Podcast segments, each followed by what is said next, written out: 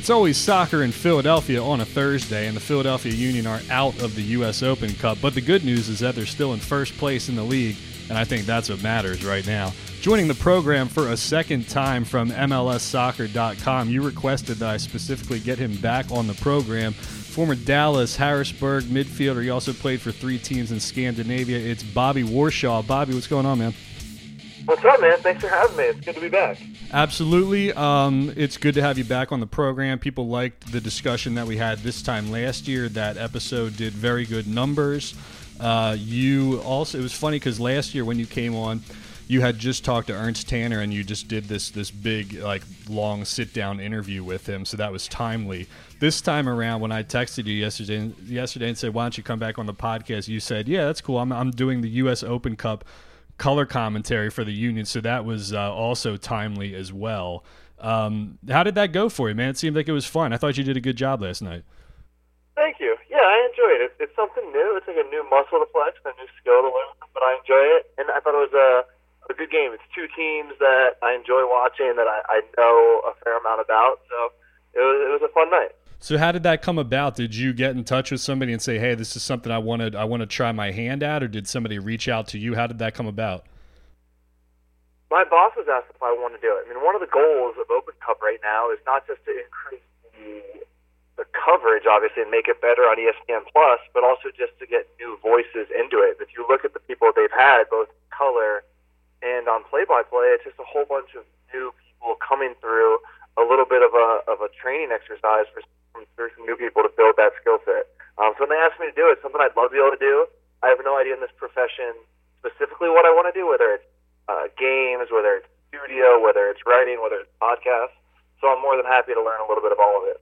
Yeah, for sure. I've called three games in my entire life, and they're just uh, Philadelphia Adult League uh, soccer finals.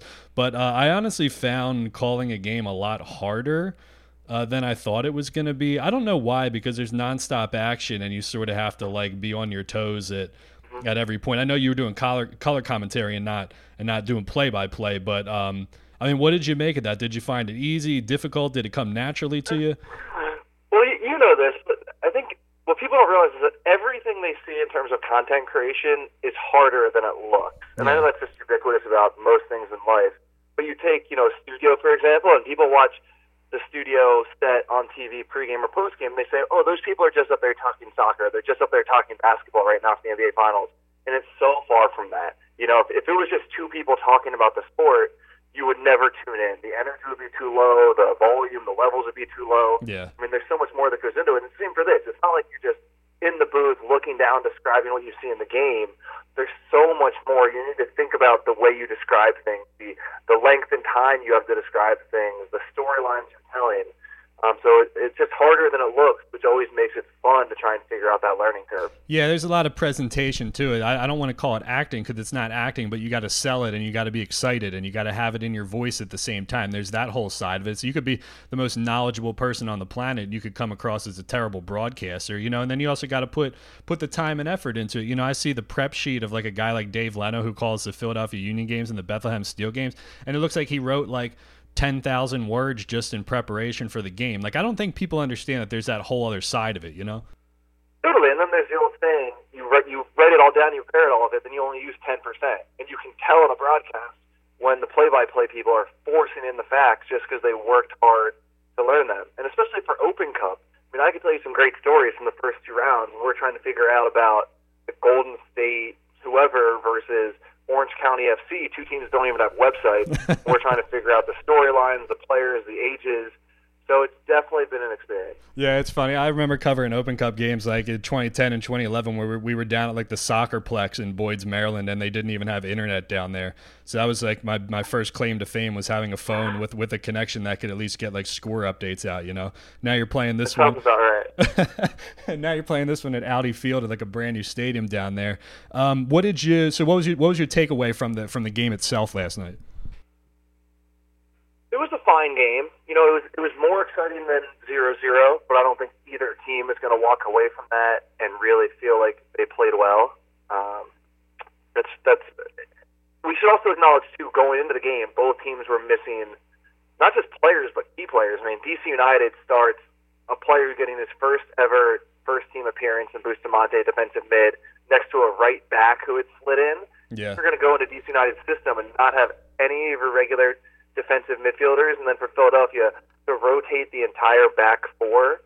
Um, and, and really, it was a clean a clean change from left to right, and the goalkeeper. So I think both coaches had had some difficulties going in. But like I said, I thought they did fine. You know, I think both teams did some positive things, but probably not enough where they're going to put it on the mantle. So a lot of discussion in Union Land this morning, saying uh, people were kind of fractured, saying, "Hey, is this a blessing in disguise because they're in first place in the league for like the first time ever, and they don't need this distraction?" Then you got the other side of people who were saying, "Well, you, you value the U.S. Open Cup. They've gotten to three finals in the last five years, and it's a tournament that they can win." I think I come down more on the side of like, "Hey, you know, let's we don't need this distraction this year. Let's focus on the league." Um, where what what side do you come down on that? Having been somebody who was a 12th or 13th player and had made it to a, an Open Cup semifinal, I always think more games are better because you can pick what, what lineup you put out. Yeah. It, it's a carrot for the other 15 guys in your team. So you take Aurélien Collin last night, or Fabinho, or Mark McKenzie. These guys who have been really good pros, for Collin and Fabinho, who have been mentors, the young players playing over them, they still want to play. They still want to compete. So the fact that you had that game, you had a competitive matchup, and – I don't know who DC United drew, but whoever Philadelphia would have played next would have been a fun game for them to play in. So I'm always a believer that more games is better. And the worst you can do is just put out your second team and give them a game and give them a chance to compete. And if you lose at that point, it's fine, but at least it was a 90 minutes and a chance for them to enjoy themselves. Yeah, that's true. That's a good point because the Union this time last year and in previous U.S. Open Cup runs, they didn't really have depth you know. But for them to have guys like Real and right. and the people that you mentioned, sure, yeah, obviously that may, that's a bigger deal this year. Um, they played four two three one last night. They've played it a couple times this year, but they've been more of a four four two diamond team this year, obviously with the with the tactical change um, that Ernst put in. So. Um, you, you tell me, do you, do you like him in a four two three one, or do you like him in the diamond better? Well, I think what Jim has done has just been absolutely perfect. You know, I'm a big believer that we don't think about soccer often enough in terms of a relay race. You know, we think to ourselves like the fifth minute is the same as the 30th minute, which is the same as the 60th minute. But it's not, right? The whole point is you need to win that last leg to win the race. You can lose the first three if you win that last one by a large enough margin. And that's what they've been doing, right? The diamond wears teams down, both because they press you and they make you work a little harder when you're in possession, but also because the Union can also keep possession themselves and make you chase and just both like physically and, and mentally have to work hard for 70 minutes. And then you bring on Ilsinho. Then you go to the 4 2 3 1, mm-hmm. and then you throw a little bit of a curveball or an uppercut, or however you want to describe it. And it's been working. And it actually, there's a few inefficiencies in soccer that blow my mind. Why teams don't have better set pieces, why every team doesn't have an Alan Gordon or Ilsinho, and why every team doesn't think about the fact that it, it, it doesn't matter if you're winning at the end of 70 minutes. You get no prize for winning after 70 you should be winning after 90. And it's more important. It's everything to win after 90 and nothing to win after 70. So why why do people play all their best players? Why do people try and win after 30 minutes? And I think with the way they've set it up, using the blend of the 4-4-2 and the 4-2-3-1 is perfect. And it, it, it's just so weird to me how so few teams approach it like that.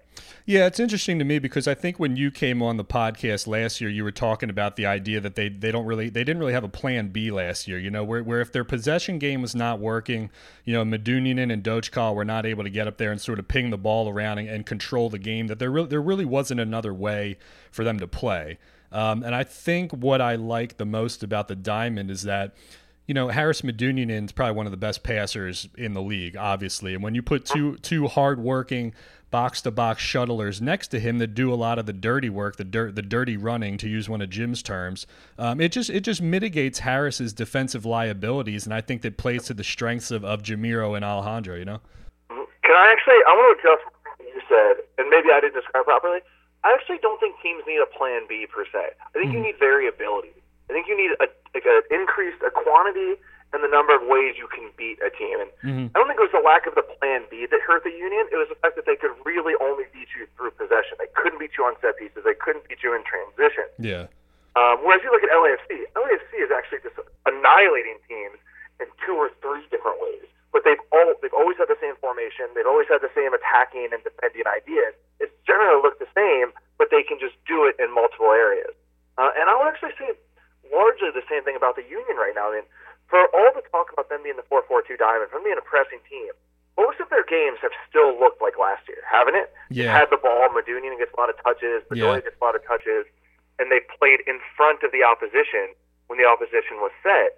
And if I'm if I were Jim, I would still be saying go for it. I mean, there if in the commentary last night, I was trying to say if you were to watch the New York Red Bulls, if you were to watch Leipzig, if you were to watch these teams that Ernst Tanner's trying to copy, Harrison Union doesn't play the ball into the striker's feet. Harrison Union picks his head up and drives the ball 60 yards behind the center backs and says, it, the problem for Medunjanin and the problem for Bedoya, their guys like to connect their passes, right? It like hurts their soul to have a have a missed pass. That's part of what the Union are trying to do. Listen, it's fine if you don't connect it. It's the next one that matters. Play it there, and we don't have to win this one. We're going to win the second ball when we're 60 yards farther up, and they're all stretched out. So I don't think they've quite figured that out. Where it's, you don't have to connect the pass. Play it. Let's take the risk, and then let's squeeze forward. You know, it's interesting to me because I I agree with what you're saying. How you see remnants of last year's team. Um, you know, last year they were so good with with Dočkal, uh, Alejandro Bedoya getting up on the right, Keegan Rosenberry getting up on the right, and then they'd string together, you know, four or five minutes in a game where they looked like Barcelona knocking the ball around. You know, so now you play a different formation, a different shape, where but you see a lot of that possession game bleed into a pressing game at the same time.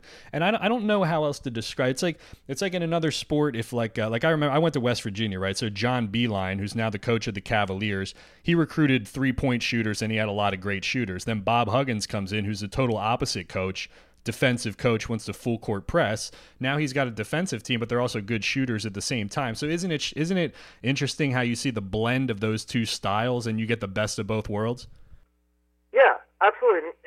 I would actually argue that they haven't even figured out that blend fully yet. That they've been playing well, but when I watch, they've mostly been doing what they were doing last year, but better because of the continuity. Yeah. Just Medunjanin and Bedoya and Trusty and Elliott and Picault and, and all these guys. Arrington has been in the system. He's been around the players. Um, I actually don't even think they've really adopted the pressing system and forced turnovers and transition moments as well as they could or probably should be doing. Uh, so it's like, you know, I think other teams have won. Look at the Columbus Crew or the Galaxy, where these teams have found points, and you're like, ah, you know, maybe they're winning despite not playing well, or maybe it's actually just a lie. I actually think the Union are this team who are winning despite not even playing at their best yet. Yeah, it's crazy. Um, let's talk about Jamiro Monteiro real quick. I'm ready to say that he's a top five Philadelphia Union player of all time, and I'm not. I'm not. That's not a hot take. That- that's Let's go. No. That's it's not an exaggeration. Really, it's not a hot take. I just I watch. I see a guy who can play every position in the midfield, and he's just really the prototypical low center of gravity, box to box kind of dude. I mean, I know you played in the midfield on professional teams for forever, and like as a as a rec league center back, I, I you know the the biggest pain in the ass to defend is that small, low center of gravity guy with a lot of mobility who's just sort of all over the field. Like I'm just really impressed by his game, um, what he does on both ends of the field, and uh, just his willingness to kind of get on the ball and be around the ball all the time. Well, let, well, let's do the full list. You can't just throw him in there unless you have your list prepared. So, what is your five? So what's my thought on him? No, no, you're five. What you, if you're going to say he's one of the top five Union players of all time, Oh. you, have, you have to have that list ready, right? God, well, I guess Sebastien Le Toux has to be number one, right? Um, you know, f- uh, you know, Tr- Tranquillo Barnetta, even though he was here for a short time, you could put him in your top five as well. Um, God, even, Vincent Nogueira has to be there. Vince Oh, Nogueira, I uh, Nogueira, think- Medina. yeah, Vince Nogueira. I might put Carlos Valdés even up there because even though he was a defender, I mean, and then you get into weird on. positional thing. Yeah, I mean, it's just so hard to compare guys from different. Um. But I, th- I think you know actually you bring up Nogueira. It's very interesting to me because I think Jamiro has a lot of the traits that Vince had in his game, where he likes to drop deep, he likes to get on the ball, he's really mobile. Um, but I think Jamiro uh, offers a little bit more going forward than than Vince did. But I don't know. I've just been really impressed watching him play. I agree. I'm, I'm very. I'm not quite ready to say he's a top five player in franchise history. He's played like eight games for the franchise. Uh, but you're right. There's definitely seeds of that. Incredibly athletic, good on the ball. I will say on the, on the flip side, I do think that his lack of awareness of, of spots and moments and his recognition of where his teammates are is hurting the team at times. Yeah, And I'll, you know, give the example of if, if when they can't quite break a team down, you know, at some point Monteiro is just going to like launch a shot from 30 yards, or when the ball does go from the right back into Bedoya, into Medunjanin's feet, and he connects the pass. And Monteiro's off the one that tries to break the line and connect the one-two, which is somebody needs to make that action where you finally change the pace and go through the line. But it, it just doesn't come off often enough where you say to yourself, uh, is it his fault? Have they not worked on it? It feels like he's often the misconnect, the, the, the disconnect piece of there, disconnected piece. Yeah, no, that's a... misconnected, disconnected.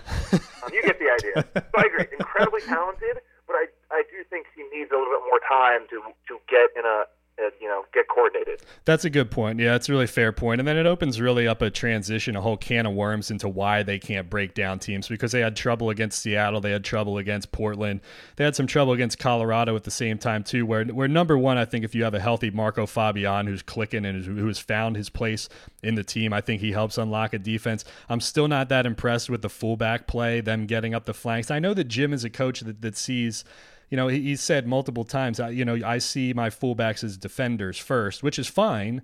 But there's you don't really have to do a ton of defending when the team is just when the opponent's just bunkering anyway. So, um, what, what, do you what do you see from the tip of the diamond and from the fullbacks and their role in kind of uh, unlocking uh, bunkering teams?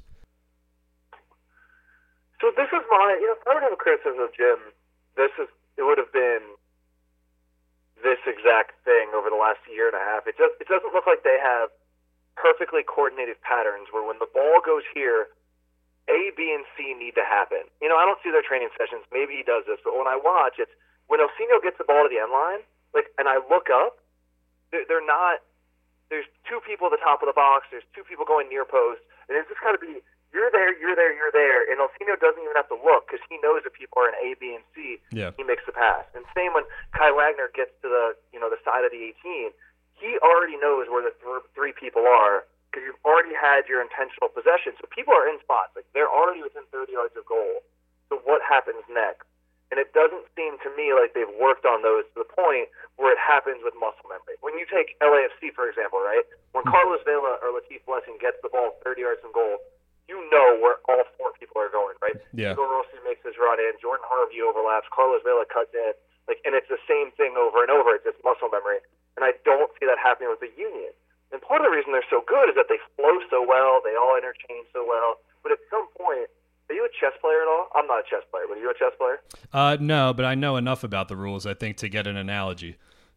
So one thing they say about chess, which I didn't know, but I've read a couple of chess books, is that the early part of chess is like fairly free flowing, but there's moves, right? You do you, you get to pick from a certain number of moves. Yeah. The middle part of a chess game is where there's the, the quote unquote creativity and you have to make decisions on the fly. Mm-hmm. And usually the end of chess games are set plays. Like there are ways you finish off an opponent. I think soccer is largely the same way. Even though we like to think that it's all about creativity and express yourself in the final third, you actually should have finishing patterns. When the ball is here, these three things happen: make the pass, and I, I'm not sure that they've nailed that yet. Yeah, yeah. Well, I think that's probably the final. Yeah, I mean, that's always kind of the cherry on top, the last thing that a team learns, you know, is that clinical kind of, and that comes with chemistry too, and understanding everybody and where your teammates like the ball, and you know, you get into patterns of play, and and that that goes for both sides of the ball too. Um, you wrote about Ilsinho this week for MLSsoccer.com. I wrote about him for Crossing Broad. Uh, I think my first takeaway from the New York game was that I was sitting here thinking, like, don't we have enough film on him by now? Like, don't defenders kind of have an idea of what they're getting themselves into? And then I watched the film again, and he's beating, he beat two double teams. Um, he's receiving the ball almost like a yard from the the touch line. Um, and then if you try to put him on his left foot, he's just gonna toe. He's just gonna drive on his right and toe poke a shot past you. Or Bedoya is gonna make that slashing diagonal run and take away the second defender. So I don't even like. I don't know what kind of what this is or what question I'm asking you, but I guess what I would say is where would where would you start if you were an opposing coach or an opposing defender and you saw Ilsinho come on the field? Yeah, it's really hard. Uh, to, to answer the other side of that first, one thing I like about Ilsinho, and I've always felt this, and now that I coach, I coach this. He only has three moves, right? Yeah. It's not like Ilsinho like does a whole wide range of things. He snakes, he cuts, touches the ball with his right foot, steps over with his right, goes to his left. Or if you take that away, feints to his left and goes back to his right. You know, it's not, and really, it's just the two when he picks up steam. The snake only actually comes when he's at a standstill. Yeah. So when he actually is dribbling at you, it's two moves, which you might think to yourself is so simple, but I think this is another one of the things that people miss. You need a move and you need a counter move. And if you do the move well, it's impossible to stop if you're going at speed. And that's what Ilsinho teaches us.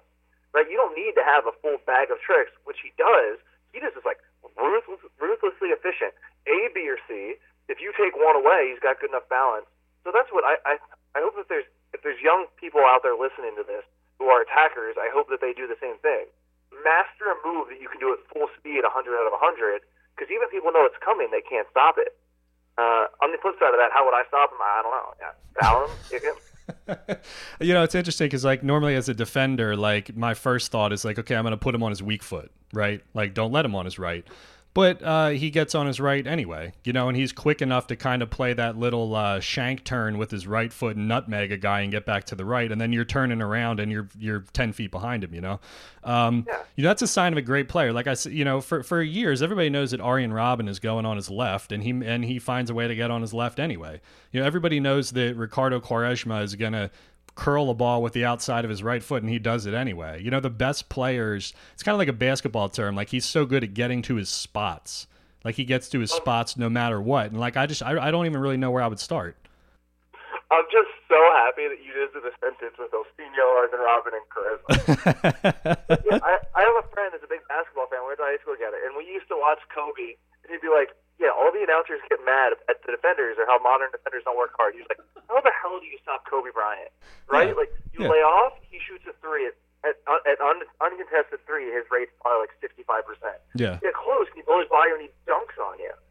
He's like, sometimes you just have to acknowledge it's really hard to stop a player. Sometimes you just got to tip your hat and give credit where credit's due, you know. And now that I think about it beyond yeah. that, like I think what Seattle did, and I could be wrong on this, but I think the only real option that you have since he's now he's he's relegated to this role of sub, and he's almost exclusively a sub.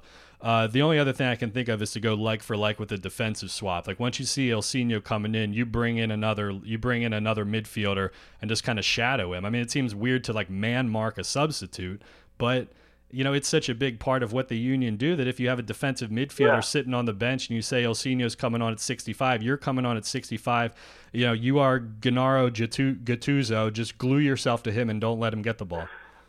Yeah, I would take offense to the fact that you said relegated because I would say he was actually promoted. I would say he was listed, and this is one of the things I think we need to change about our vocabulary. Yeah, because because he wasn't relegated, right? He is the star of that team. He is the best player on the team, probably the most important player to their success on the team. It just so happens that he's better at executing it in the last 20 minutes opposed to the first 70. And I think this is what, what Jim has done so well is he's found a way to get that message through. And I could go through a list. I mean, in that column I wrote, you know, I said, like, these 10 guys or whatever it was, like, they should not start. They cannot help their teams as much starting as they can in the last 20 minutes. And it's up to the manager to get that through to their heads and give them their half million dollars. Literally, you already paid like a starter. Here you go. Right? I'll give you a bonus every time you don't start. How about that? Yeah, yeah. No, it's a good way to look at it. Like, yeah, because rele- I guess you wouldn't use the word relegated when you think that the guy is having his best year in Major League Soccer after four seasons. You know, um, he's won the team what nine, twelve points on his own. Like, he's, yeah, he's not. Yeah, I would not call it relegated. Yeah, and he's got the number one assist per per ninety minutes ratio on the in in the league. So I mean, that obviously that stands for something too. And I, I just the funny thing I think then the next the next train of thought is like, all right, well if he's doing this now, then what was the problem before? Because you watched the same thing I did. You watched him beat the first defender 2016, 2017, 2018, and normally he would lose the ball on his second move or the second skill check. I don't know if it's just a product of him coming off the bench, him losing weight uh, him understanding the league a little bit be- better. Maybe it's all three of those things at the same time. But I'm trying to. I'm sitting here thinking like, is that really the only difference between 2019 and 2016? Is that he's accepted a different role? I, I think there's two parts. One is that it's just confidence, right? You go to a new league, you go to a new field. It's just hard to get that feeling, right? Because the way you are as a player isn't just what you can do with your feet or your body. It's what's going on in between your ears. And if you just don't have that same feeling um, it's hard to to play the same way. And he has that feeling, right? He has like whatever's going on in his brain circuits are having his maximum ability. In terms of his body, yeah, I think that's also part of it too. That his if you actually go back and look at his numbers at Shakhtar too, he didn't play a ton of games every year. Mm-hmm. So I think him coming in and trying to start and play 20 games, 90 minutes, um, it just wasn't. It, it was new to him. It wasn't right for him. I mean, he was largely like a big game specialist for Shakhtar. Yeah. Uh, so yeah. I think it's it's taken some time to figure these things out. Well, and people I think also lose track of like who he was surrounded by on those Shakhtar teams because he had two different stints with them. Uh, you know, Willian was on that team. Uh, Douglas Costa, I want to say, was on that team. Like they had like really, really good like four or five attacking pieces on those teams. So it wasn't like he necessarily had to be the focal point even when he was on the field, you know. And um, Right. I think that's that's another you know thing this time too. He doesn't have to be the guy. Remember they tried playing him as a 10 a little bit last year, the year before that wasn't really his his MO either, you know. They they started him in a bunch of games. He showed a lot of good interchange with Keegan Rosenberry, but yeah, I mean sometimes I guess it's just about accepting a role and embracing that role, I guess. I, I guess it's not any more complicated than that. Think you should. You need to give guys like Medunjanin and Bedoya credit too, because you need leaders uh, to help that. It's not just the coach. Yeah, for sure. All right, Bobby, last one for you, and then I'll let you go. And I've, I figured this has nothing to do with the union, but it's like the hottest topic of all time. And it, it actually got local Philadelphia sports radio talking about soccer, so go figure, you know. I wonder what we're going to talk about. I wonder what this is. Uh, 13 goals for the United States women. I, didn't have a problem with it at all. The only pro- the only problem I think I had was the celebrations after like goals 8, 9 and 10 because at the end of the day like number 1 goal differential is a thing and that's part of the tiebreaker, right? And then you can get into all the the crazy hot takes and think pieces and shit like that. But the literally I, I did not have any problem with them scoring 13 goals. The only problem I have is I thought I thought the celebrations were a little tone deaf. So, okay, I generally have a rule that I don't talk about this topic, but you brought it up, and I think it's okay. It, your, your, your job is to create content. The Canadian women that talked about it that went viral on Twitter, their job is to talk about content. The sports talk radio, they need to talk about it, right? It's what's interesting. They are paid to do that job. Yeah. For everyone else, like to me, this is more about like the, hu- the human nature than it is about soccer Yeah. your opinion doesn't matter, right? Like everyone's like, I thought it was wrong. It literally does. Can I cuss on this? Yeah, oh, yeah, absolutely. Yeah. It it doesn't fucking matter what you as an individual think. the only thing that matters is how Thailand felt, right? So like whether you think it's inappropriate, it's it's, it's this is like to me the ultimate adage of of walk a day in the other person's shoes. Like just for one second, people don't think about how it makes you feel because how it makes you feel doesn't matter at all Mm-hmm. how does this make Thailand feel? If you were in Thailand's shoes, how would this make you feel? And I'll tell you this, Kevin. If I played LeBron James in basketball and we played to 11, if he dunked on me to make it 11 nothing and did his LeBron celebration, nothing would make me feel better. And I think any reasonable person can say that Thailand, Thailand felt perfectly fine that Megan Rapinoe cared enough about them, respected them enough, respected the occasion enough to celebrate. Um, and again, this is about what I think about the celebration, not what I think about the goals. It's me trying to think if I were Thailand, and also just like also watching them and taking their responses after the game. This to me isn't even a conversation. It seems so obvious what we would all want the opponent to do, um, and it, it's just like people. Like, you don't need to have your, you know, you don't need to inject your own personal opinion every time. I agree, man. That's a really good take. And I think to take that a step further, you know, Thailand, this is their first time playing in a World Cup. Okay. Um, you know, now you have an understanding of what you're up against and, and what it takes to reach that level. You know, I, I think it would be, like you say, I think it's disrespectful to take your foot off the gas and just knock the ball around and like do whatever they do in youth soccer. Like you got to complete 20 passes before you can take a shot or something like that, you know? Right. Uh, this is pro sports. The lack of parity is what it is. But even if I go out and play Casa League on a Saturday in Philadelphia and we're getting our ass kicked like four nothing by Lone Star Junior or something like that, like I don't I don't want them to to stop playing. Like I'm out there busting my ass for 90 minutes because I want to be a competitor at whatever level it is. So I, I I would probably agree with you when it comes to the respect angle. You know? Here's what I had though. It was douchey. Like that that's what it comes down to. It wasn't it wasn't if Thailand's fine with it, everyone else should be fine with it. But a reasonable reasonable person can acknowledge that it was douchey. Yeah. Yeah. You know, and like you're opening yourself up to that. Uh, so it, it wasn't wrong as long as Thailand didn't think it was wrong. But like the fact that you even opened yourself up to this conversation, you should have known this conversation was coming. So that's my only thing. Like, was it wrong? It's not. It's not for us to say. Was it douchey? Yeah. Well, whatever it takes to get soccer on uh, the airwaves in the United States of America and Philadelphia. Bobby Warshaw from MLSsoccer.com. Um, he's also got a book out. It's called When the Dream uh, Became Reality. Where can you, where can you find that, Bobby? Amazon. I would say is the best the best place to do it. Amazon.com. When the dream became reality. Bobby Warshaw, former Dallas.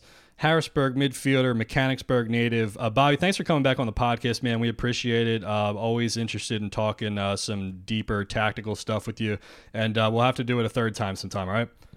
Yeah, thanks for having me. All right, thanks, brother. Okay, we're going to get to your questions, your comments, and your concerns. Uh, but first, we have two orders of business uh, before we get there. Number one is the comments or the the paragraph that Grant Wahl wrote about the Philadelphia Union that some people seem to be uh, taking issue with this this week. And it comes from the annual uh, MLS ambition rankings that he does, and he has the Union ranked at 17th in the league this year. Last year they were ranked 20th. Uh, so here's the paragraph in question that people are complaining about because it's only it's just one little blurb, one little paragraph for each team, right? So Philadelphia Union. Uh, quote, there has been plenty of concern about owner Jay Sugarman's interest in his team and for good reason, but the signing of Marco Fabian on a free transfer for a $2 million salary was a move in the right direction. And the unexpected rise to first place in the Eastern Conference has been a positive for the club. Still, don't get too excited yet. Philadelphia has done some innovative things with its player academy and school, which has produced some promising young players, but the atmosphere at games in Chester, oh Chester, still doesn't totally feel major league, especially in comparison with Philly's other sports teams. All right, so um, yeah, I mean, I guess people had had beef with him saying that it didn't feel major league in there, the the atmosphere part of it, the atmosphere in Chester, and uh, obviously it's been rocking down there lately because the team's good, they're winning, they're in first place, and the weather is warm. Uh, the atmosphere was god awful down there in March and April because they weren't because people hadn't bought in yet and because the weather was shitty. So I don't think there was anything. I don't think there was anything outrageous that he said in there. I think the one thing I think Major League is a weird term, I guess, because I go to like 400 Sixers games a year now at the Wells Fargo Center. It's it's different because there's all this piped in music and stuff blaring over the loudspeakers, and Dunk Squad is doing backflips in front of you, and you know shooting uh, t-shirts out of a cannon, and all this like kind of manufactured like typical American four for four kind of stuff, right? Where when Talen is rocking, it's it's a lot of it's more authentic. It's natural noise. It's the Sons of Ben going crazy uh, the rest of the fans getting into it. So I think it's less about major league and not major league. I feel like there's more authenticity coming out of Talen than in places like the Link or the Wells Fargo Center or whatever. I mean, they don't do anything crazy at the Link. They do one cheer, E A G L E S Eagles, and it's a bunch of dudes just yelling the rest of the time. So I, I think the major league thing was a little a little weird. Like it's just the same as anything, any stadium, any team, any arena. I mean, you go to the Wells Fargo Center for Flyers games this year, and it was fucking dead in that building. Um, when the Flyers are playing in the Stanley Cup Finals in 2010, the place is rocking. So I don't know. I, I, didn't see anything wrong with what Grant had to say. I just thought it was kind of funny because I can't remember the last time he's ever been to Chester, or if he's ever ever been there at all. I've I never saw him there in like, you know, eight years of covering the team. So go figure. All right, so the second order of business now is that we have the dudes at SOB Tallahassee, the Tallahassee branch of the sons of Ben, Mike and Ezra, have have once again come up huge here. They have sent another shipment of craft beer uh, to the Fishtown headquarters of It's Always Soccer in Philadelphia. Four four more beers to try. Um, you remember the last time we did this? Uh, uh, Dave was actually here in studio, and we did we tried a couple of the beers that they sent to us. I think I, I think I spilled one on the keyboard. Um, I might have been halfway buzzed by the time I got to the end of the questions. Uh, we we sampled it. We sampled a bunch of stuff from uh, deep, from the Deep Brewery. I think both of them were from Deep.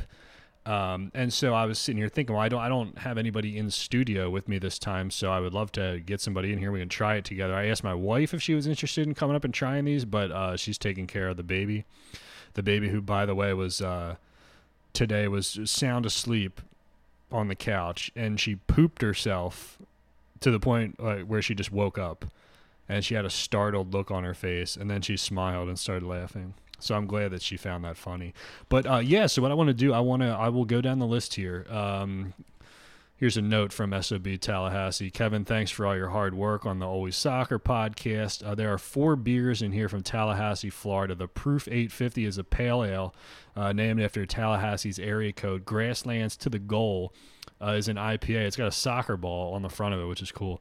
Uh, we know you're not a fan of IPA, but give this one a try. Uh, brewed for our local soccer team in Tallahassee. It's uh, the motto. to the goal is the motto. so it's that was the grasslands to the goal. We have another one from deep. It's called Spear Reserve. It's an English golden ale, and uh, we have another one from deep. It's called Sublime Key Lime, uh, Key Lime Berliner Weisse. Uh, with tart, good on a hot day. So this is what I want to do. I, I don't like. Maybe I'll get somebody in here next time. We'll do the other three, but I had to try the uh, the key lime. So we're gonna pop the key lime right now. Ah, yes. And we're gonna give this a try. It's got a picture of a submarine on it, and it's uh, Deep Brewing Company, Tallahassee, brewing to greater depths. Uh, let's give it a try.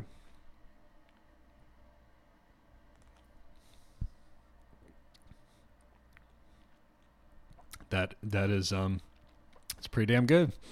Tastes like uh, key lime pie, and it's a sour. It's tart, but it's not like um, it's not overpowering. Like you know what I mean. Sometimes you have those sours.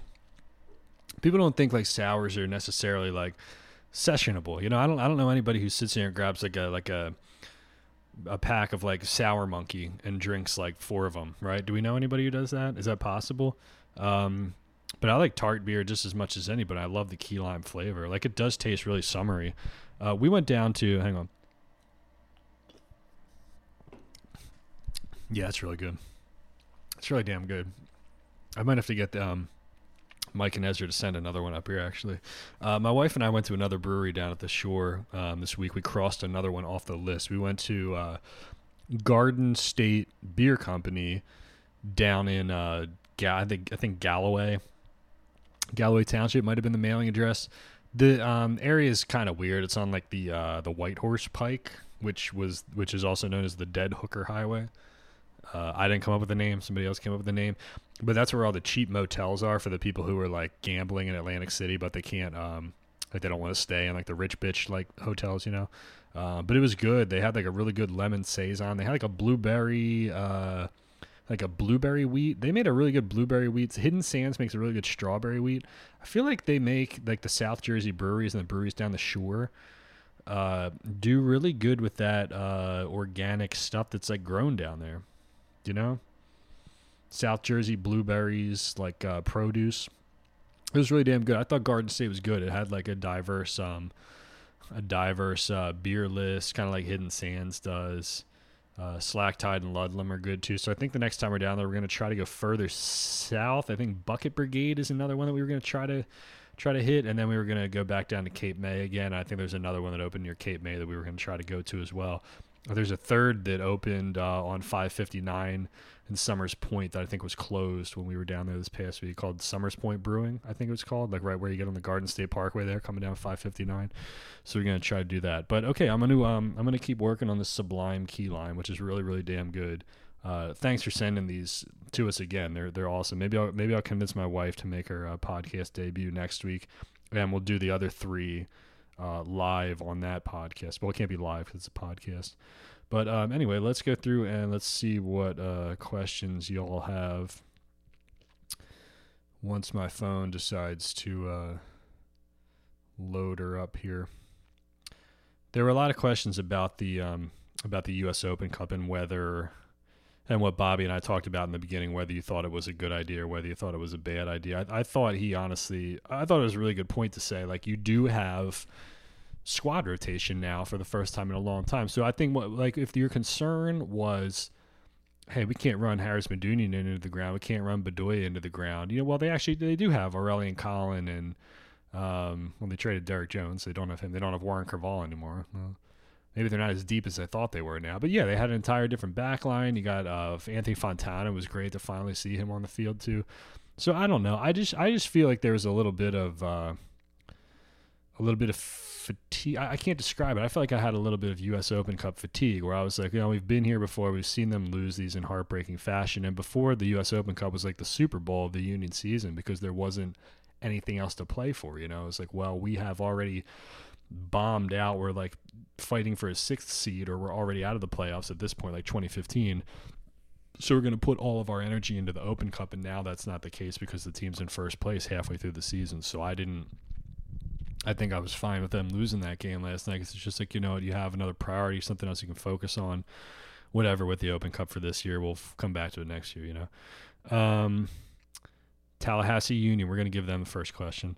Um, do the Union look to move Blake in the summer window uh, if he has a solid Gold Cup? I don't know. I, th- I just feel like that ship has kind of sailed, don't you guys? Like, if they didn't move Blake by now, are they ever going to move him? I don't know if I've seen any improvement in Andre's possession or kicking game too. I, like, it's hard for me to see him go into a big European team or even a middle of the table European team if he's if he's not better with his feet, if he's not better in possession. I mean, he's a great shot stopper, but most most goalkeepers are, you know.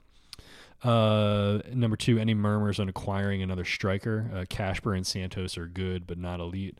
Yeah, I'm just waiting for Sergio to take that next step. You know, I mean, I think we've been through this before, though, and you say that, uh, you know, if if you're not, if you pay the money to, you know, keep if if you're looking to f- gather assets to help keep Jamiro around full time, like what money is left on the striker position? You know, I mean, do you wait for Fabian to move? Do you move on from Fabian?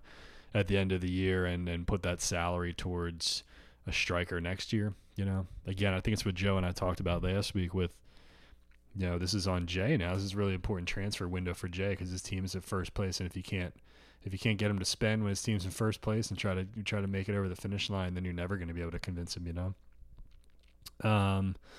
And that was the third question that they asked there. So sorry. Uh, Luke Hirsch says, "Hey Kevin, why does Fishtown suck so much?" Uh, probably because you live there. Hashtag you poop face. Well, thanks for checking in, Lou. I appreciate that. Uh, ironically, I just uh, finished a hot takes article for Crossing Broad. Fifty more hot takes for Philadelphia sports fans, where I explain how hip how Fishtown is not hipster anymore. Fishtown's not really hipster. It's like older white families and some like Gen X people. Like most of the real hipsters, most of the people that you think are hipsters, have already moved up like west of Frankford Avenue up into Kensington, or they're down in East Passyunk. You know, like the people who like get a book from the thrift store and then they wear they have like weird tattoos and they like you know drink coffee all the time. I don't know whatever the fuck you want to call a hipster these days, but yeah, I mean Fishtown's more Fishtown's not that anymore. So, um, blah, blah, blah. Richard Saunders says is the takeaway from the U.S. Open Cup gritty performance a gritty performance of our second team or a shameful loss on the road and a return of inability to close out games. Yeah, I don't know. I mean, Bedoya, uh, Freese came and kind of flapped at the equalizer, but Bedoya, um, you know, I guess he kind of eased up a little bit because he thought Freese was coming. I mean, he wasn't exactly on on McCann the way he could have been.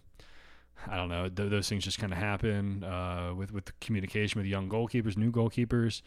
Um, but the the penalty at the end when Bedoya um, clipped him. I guess it was Acosta, right? Clipped Acosta, and McKenzie might have got a little bit of him too at the same time. It didn't look. It didn't necessarily look lazy. I don't know. Maybe it was lazy, but they just looked tired, man. I mean, 120 minutes on the road after you played, uh, you know, a, a, an emotional kind of quote unquote rivalry comeback game against Red Bull. I don't. I don't have any.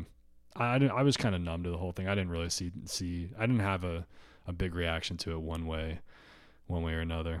Um, and then Richard and Lou started arguing on my feed here. Um, this is from Dave Zeitlin. He says, uh, "Hey Kevin, first time, long time. How often do you think Carlos Valdés thinks about the fact that he was ejected from an Open Cup game at the Maryland Soccerplex in consecutive seasons?" I'll hang up and listen. Yeah, I mean those are early DC games, man. I mean, there's always something. Carlos Valdés getting ejected. Peter Novak got ejected. Um, the press box didn't have like Wi-Fi, like or e- even like Ethernet internet hookups, so we were like tweeting scores on our phone. Dave and I tried to go down 2013. There was an accident on the Platt Bridge, and we sat on the Platt Bridge for two hours, and we and we just ended up having to cancel the trip. We had to back down. I had to drive backwards in reverse down the Platt Bridge to get off of it.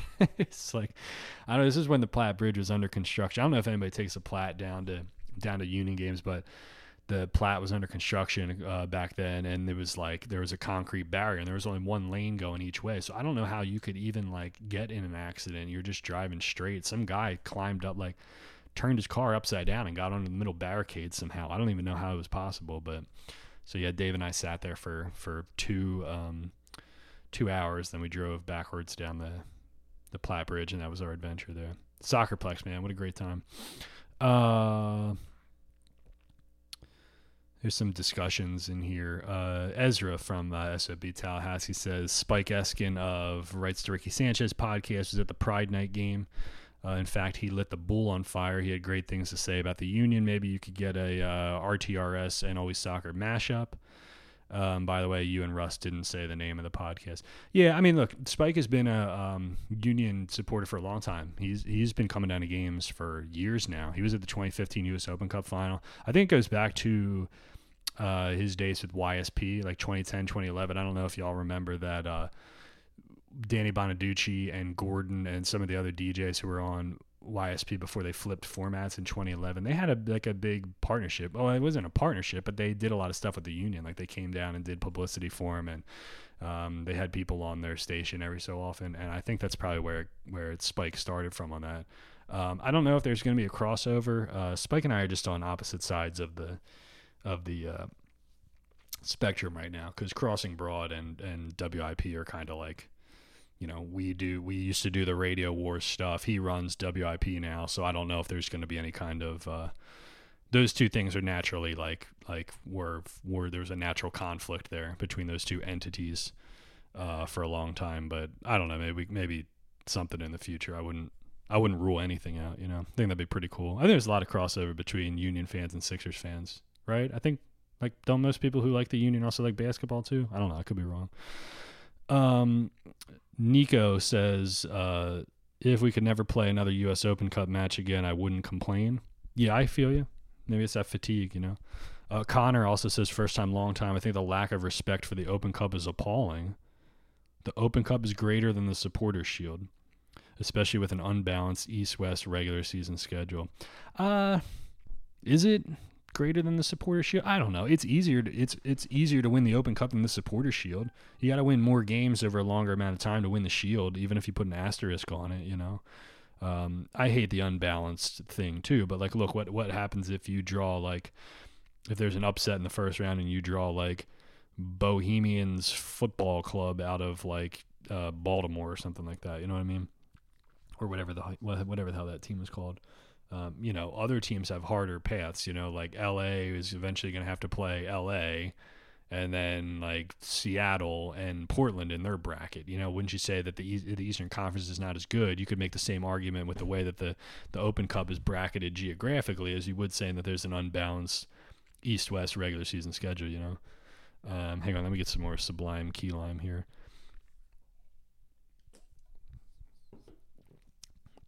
Um, Jared says do you put any stock in the That's So Union finish last night? Or based on the lineup available, impressed that Jim was able to run out who he did? Um, yeah, I don't know. The subs were kind of weird. Two fullback subs. Uh, you could have started Fontana. You could have played the diamond if you were going to play Jamiro. Um, if you were going to play Bedoya, if you were going to play Haris, you could have kept him the diamond. You could have started Fontana. Like Fontana was good enough to start the first two games of last year, right? So what now? You know, I don't I don't know. It's I appreciate the fact that they go back and forth between the two formations. I like what Bobby said about like not necessarily have a, like a plan B, but kind of how they meld the two of them together. But uh, I don't know. There's some curious lineup stuff he did last night. Yeah. Uh, Brian says even after last night's awful performance, people are still calling for Mbaizo to start. I don't understand. Please help me. Um, yeah, I mean, I didn't really pay too much attention to Mbaizo last night, but yeah, I, didn't, I don't know if I saw anything that really stood out to me. I don't know. It just seems strange. I just keep going back to that comment that Ernst made where, well, we have Mbaizo too, you know, but now like Gaddis can't be taken out of the lineup, you know, so. Uh, Cullen says, I'm still saying the Union being out of the Open Cup is not a bad thing. They have a chance to do great things in the league this year. And now Jim Jim won't have to worry about lineup jostling later on. That's true. That's very true. I mean, it's it's you're not you're not going to have that like oh shit do we do we start Haris in the Open Cup quarterfinals on Wednesday while we've got Atlanta coming up on Saturday. You know what I mean? So uh, regardless of what he was going to do with lineups and and rotation and stuff like that, you know the guys who were doubling over. Uh, you know the the entire team because it's not you're just you're not going to do an entire just second team. It's not going to be 11 different guys. Like he do, he never does that. So even if there was four and seven new players or six and five or something like that, now you got everybody fresh. You know, so I think I'll take that. I just I don't know how to. I really don't know how to describe. It's just like open cup fatigue or something like that. It seems like that's what I'm scrolling through here. And that's what a lot of people are saying. Pat says after last year's debacle in Houston, I'm relieved. I don't have to stress out about the Open Cup this year. Am I alone? No, you're not alone. Uh, synonymous Bosch says that. Um, Jimbo Lamb says losing in this round of the Open Cup was a blessing. Um, John Crisafi says salaries re- were released. Yes, we didn't talk about that salary. The salary list came out. Um, I think Tannenwald sent out 400 tweets about that. No, I'm just kidding, JT. I love you, man. Um, salaries released and an analysis I've been pondering comparison of teams based on salary salary dollars slash minutes played versus points in the table. Yeah, I think I saw that. Um, I think somebody pulled that stat and actually did it yesterday. I think the Union were number one in terms of most points versus their total salary. I think Houston was number two. So they're not spending; they're spending the least amount for the most points in the table. So they're really punching above their weight. You know, they're they're doing more with Moneyball this year than they ever have. You know, I'm sure Jay Sugarman is like beside himself, like saying, "Yeah, this is what I was what I've been trying to do for forever now." You know, um, John's uh, John said the main question was to see if some teams like the Union actually field a lower dollar minimum or uh, per minutes because. Uh, huge contracts of being out injured benched. Oh yeah that's interesting. Like okay so santos like if santos and fabian aren't even really playing all that much yeah i mean if you take out like the guys who like their highest paid players aren't even really like their biggest contributors you know? It was fabian at like 1.8 million or something like that. It was santos at like 600000 i want to want to say. Bedoya was like 1.1 million but then like the crop of like Medunjanin's like 600k, Monteiro was like 500k, something like that. Um, paying two million dollars to that midfield is a steal, isn't it? Bedoya, Medunjanin, and Monteiro, you get him from two million dollars. Why the hell not? You know. Um, Jim Curtin's new agent says uh, I posted this elsewhere, uh, but might as well discuss Jim. Does he get extended before the end of the season? Uh, if no, uh, what kind of playoffs does he need to have? Um, if he goes to the end, he could sign anywhere. Uh, is it naive to think that no other team will be bidding for his services? I don't know. Yeah, again, I just I think there's some weird optics thing going on here, where they, you know, he only comes back for on a one year thing. So what they bring him back for one year and then they extend him five months later. Doesn't that just look weird? Like they're admitting to themselves that they made the wrong decision last year. I still like the fact of let's get to the end of this year and Jim's like motivated and he's trying to prove himself and he's in a he's technically he's in a contract year. Coaches can be in contract years too. Um, helps him leverage. uh, Look, is he going to sign? If what if they, they could bullshit him? They could offer him some bullshit now and say, "Oh, we'll give you two more years at like a hundred thousand dollars." What if they go to the playoffs and win a couple games? And he says, "No, I want three years at one twenty five. You know, so he's also betting on himself a little bit here. You know, it's a it's a big. He can get more out of this instead of just reassurance. Like he's having that good of a year that he could he could take this into something more than just the assurance that he's going to be in his dream job for a couple more years. You know what I mean? So, but it's interesting. You know, it's just an interesting dynamic with that. Um, Cullen uh, says also, can we please get everyone listening to write Jay Sugar Daddy a letter asking him to sign a top striker? Now's the time to do it. If so, let's push him over the line. I agree with that. Matty G says it's not a bad thing to focus on one thing the MLS season, but last night was so union. Yeah, I guess it was. It was so union, but it didn't like bother me. Is that the takeaway? Is that the way to say it? George says, "Can your secret source shed any light on the Andrew Wooten rumor?" Yeah, what what did I hear? He might be interested in coming back to MLS, or teams were uh, going after him, or something like that. I mean, he's German, right? He's German American. Uh, I think he's 29 now. He's playing for Sandhausen. Uh, I think he. I want to say he has like something like 30 or 40 goals and like 100 appearances for them. Or is it like 29, 35, something like that? I mean, he could do worse, right? I still want to see more of Sergio. I still think Sergio Santos has it in him. I just don't know. I don't know what it, it takes to pull it out of him. You know. Uh, Jack Fritzadelphia is legendary. Says thoughts on the shocking Gaddis story, and I know that Jack Fritzadelphia is just bullshitting me now. This is his thing that he does every week. He just says he makes up some shit, and then I say, "Oh, I didn't hear about that," and I fell for it like three times in a row. But I'm not. I'm not falling for it again, asshole. Um, Jack says, "Would you rather win the league or the Concacaf Champions League?" Um, Concacaf Champions League, bro. You kidding me? Like, because that means you would have went through harder to win the Champions League than it is to the um, the MLS Cup. Because first of all, if you get to the Champions League, if you qualify for the Champions League, it means you already achieved something. You won the Open Cup, you came in like first or second place. Shield, you won the MLS Cup, and then if you win the Champions League, it means you had to go through like one of like Pachuca or Club America or Tigres or something like that, Monterrey. So yeah, CCL all day, baby. Philadelphia Union versus Santos Laguna at Talen Energy Stadium in February, right? Do you think WIP would even know what the fuck that any of that means? Um, Alex Armstrong says if Fabian continues to not work out well, do we let him walk after this year and look to purchase Monteiro?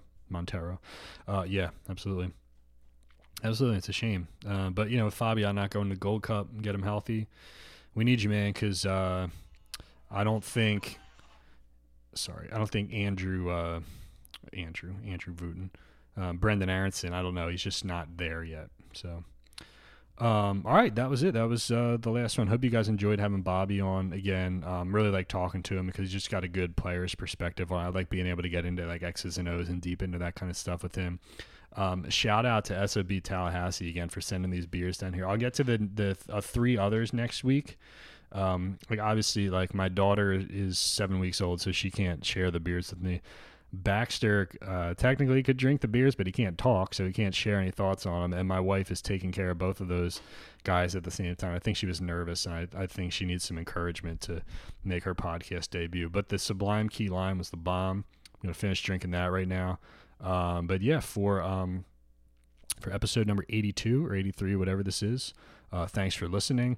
Uh, also, I think we're going to do the live podcast at 5 o'clock on the 20th. I got feedback from some of you guys. I appreciate that. So I think we're going to go July 20th um, at the Larimer Beer Company before the Chicago game. I think we're going to go from 5 p.m. to 6 p.m.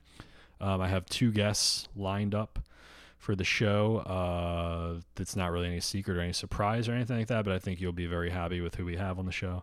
And uh, that will be revealed hopefully shortly. I'm finishing up the flyer right now, so look out for that. All right. Thanks, everybody. I will talk to you later.